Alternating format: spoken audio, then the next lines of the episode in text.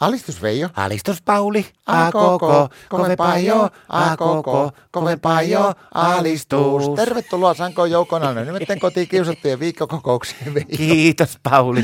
Kyllä tämä on ollut kyllä meidän perheessä viime viikko ja tuleva viikonloppukin näyttää, että on varsinaista juhlaa ja kaalaa kaalan perään. No onpa kivaa kuulla. Mitä kaikkia teillä No kuule, on? viime viikolla kun meillä oli semmoinen aivan mahtava, yllättävä juhlallinen hetki sillä meidän kodinhoitohuoneessa. Kuule, se oli paikallinen puhaliorkesteri, tuli esiintymään sinne ja siellä pitti ihania, koskettavia puheita kuule ja kaikkea tämmöistä. Se oli tosi sykähyttävä kaalahetki. Tämä kodinhoitohuone. Kyllä. Mikä ihme kaala teillä on ollut? No kun meidän Martan verryttelypuku nostettiin kattoon.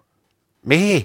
Kattoon nostettiin verryttelypuku, niitellä pantiin sinne, että ei ikinä varmaan oteta enää alas sieltä. No miksi se sinne nostettiin? No katsoppa, kun se oli semmoinen homma, että kun meidän Martta teki lopullisen päätöksen, että hän ei enää ikinä tule urheilemaan, niin päätettiin, että se pannaan sinne kattoon ikuiseksi ajoksi. Ja se on ensimmäinen veryttelypuku, joka on meidän kodinhoitohuoneen katossa ja varmaan todennäköisesti viimeinenkin. Ja se oli kato vielä semmoinen homma, että kun se on värapää 20 vuotta sitten ostanut sen veryttelypuvun, ei ole muuten paljon käyttänyt, se oli vielä hintalappu paikalla ja se oli miesten 5-kutosta kokoa oli ja 12 markkaa oli maksanut. Niin me päätettiin, että nyt niin juhlistetaan tätä, että kun se on tehnyt lopullisen päätöksen, että hän ei enää ikinä tule urheilemaan.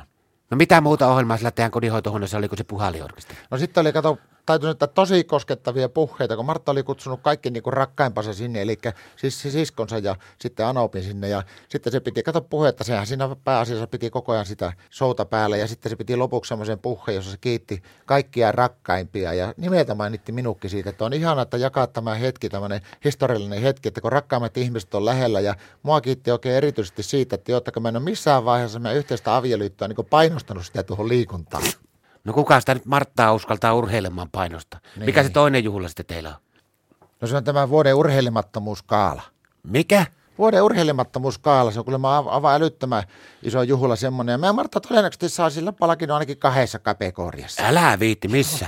No se saa siinä urheilemattomuuslegenda kategoriassa saa palkinnon ja sitten todennäköisesti saa vuoden urheilemattomuuspalkinnon kanssa henkilökohtaisesti, mutta sitä vaan jännittää yksi juttu. No mikä? No kun se ei ole ihan varma, että saako se sen miesten vai naisten puolella. No mikä siinä on epäselvä? No ettei sillä vaan käy niin kuin tämä Marja Terttu Kirvesniemen kohtalo. No miten sille Marja Terttu Kirvesniemelle kävi sitten? No se oli joutunut kuule miesteensä niin riisumaan housut ja näyttää itsensä, että kumpi hän on. No mutta eihän Martalla pitäisi olla siinä mitään epäselvää.